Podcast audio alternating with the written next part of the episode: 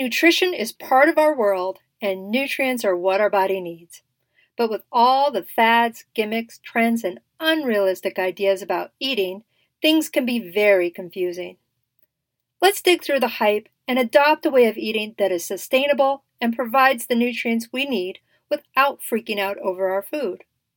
Join me if you're ready to be over the dogma that there's a right and a wrong way to eat. Here we navigate eating healthier in the real world.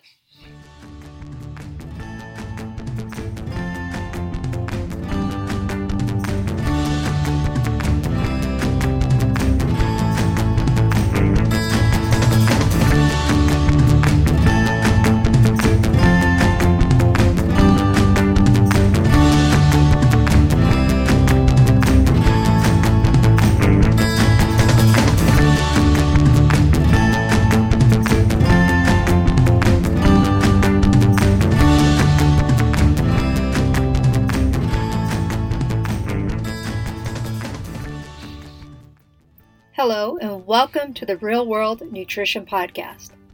I'm your host, Shelly Rael, registered dietitian nutritionist.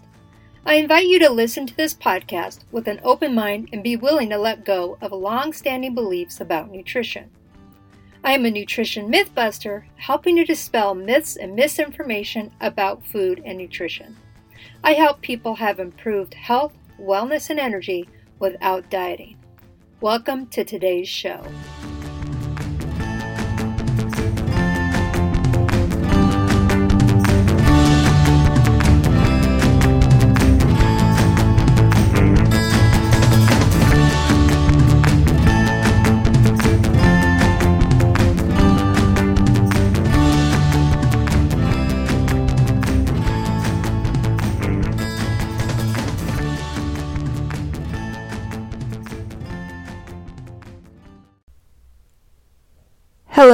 Welcome to this week's episode of the Real World Nutrition Podcast. Today, I'm going to address the topic of antibiotics in your food. So many people will talk about antibiotics in food, and they will complain about antibiotics in some types of milk, egg, chicken, other meats. And I want to address first antibiotics and why we use them, and what foods they are in. Now, antibiotics are used to treat bacterial infections, not viruses, and antibiotics treat these infections in humans and other animals. Everyone should take antibiotics appropriately using the whole cycle of antibiotics given, even when you feel better. If you don't, the most potent, the strongest bacteria survive. And when people don't finish taking their antibiotics, those stronger ones reproduce and make a whole new army of those real potent and stronger bacteria that can now resist antibiotics. And sepsis, an infection of the blood, can be life threatening. Sepsis is when the body's response to the infection damages tissues in the body. Antibiotics can save lives when used correctly. Now, animals also get infections. My pups have been on, been on antibiotics throughout their life, and it would have been cruel to not treat them. Now, I'm not saying they're on antibiotics all the time. They've only been on antibiotics a few times, but it's been throughout their life that I've had them. They are treated appropriately.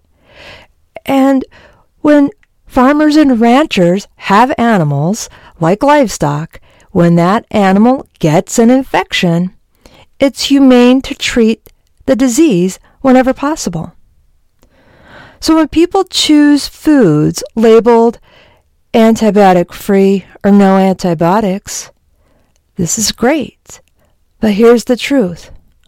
All food that you buy will be antibiotic free. Let's address milk first. Mastitis. This happens in women who breastfeed. Cows can get it too and one treatment for mastitis is antibiotics. Cows who are sick or have an infection are separated from the rest of the herd.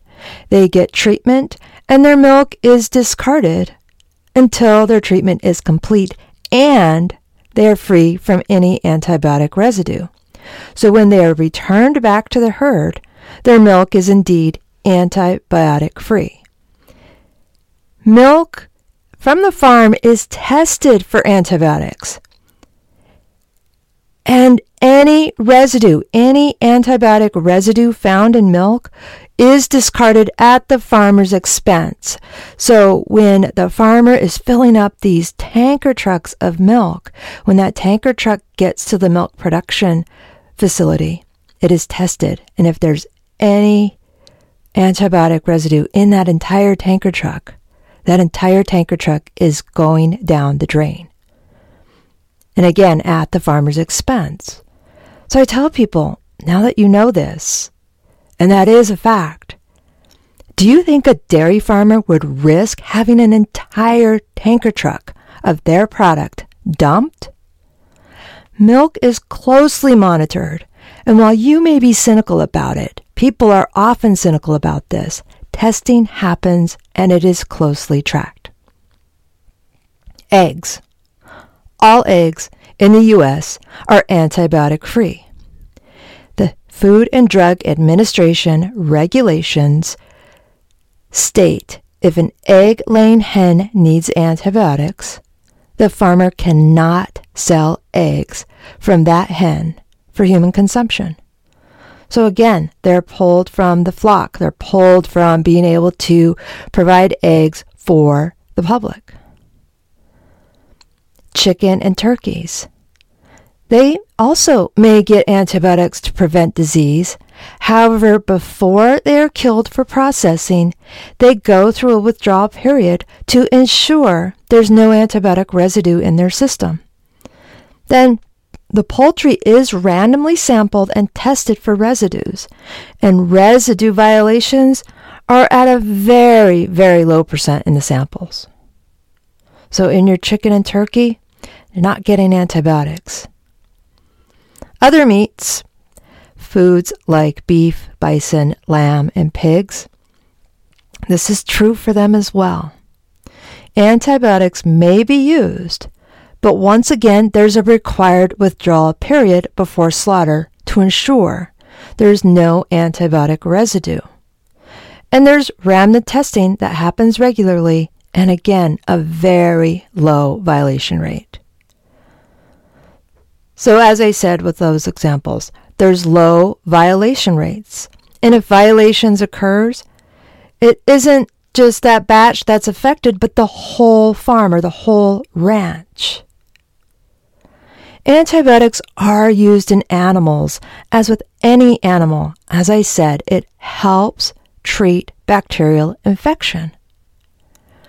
However, if you're getting food, you're getting meat, poultry, eggs, milk from any U.S. Department of Agriculture approved source through your grocery store and any other source, even if it's not through your grocery store, if it's USDA approved, then chances of you having any antibiotic residue in your food is virtually zero.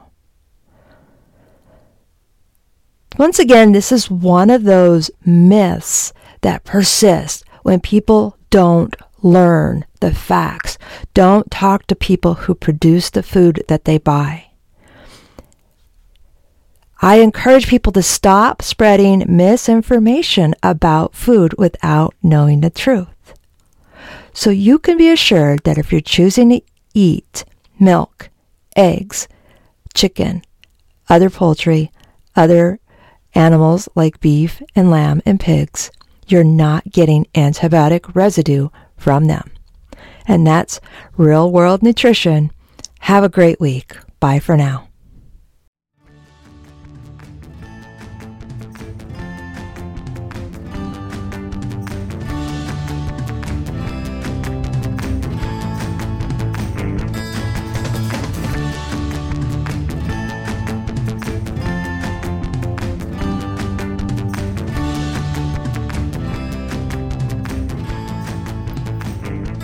I invite you to join the Real World Nutrition Facebook group at Real World Nutrition. Sign up for my weekly email newsletter at shellyrael.com. Connect with me on your favorite social media sites by checking the links in the show notes. If you have a nutrition related question you would like addressed in the podcast, post it in the Real World Nutrition Facebook group or use the form on my website, shellyrael.com, and click on Contact. Thanks for listening. Bye now.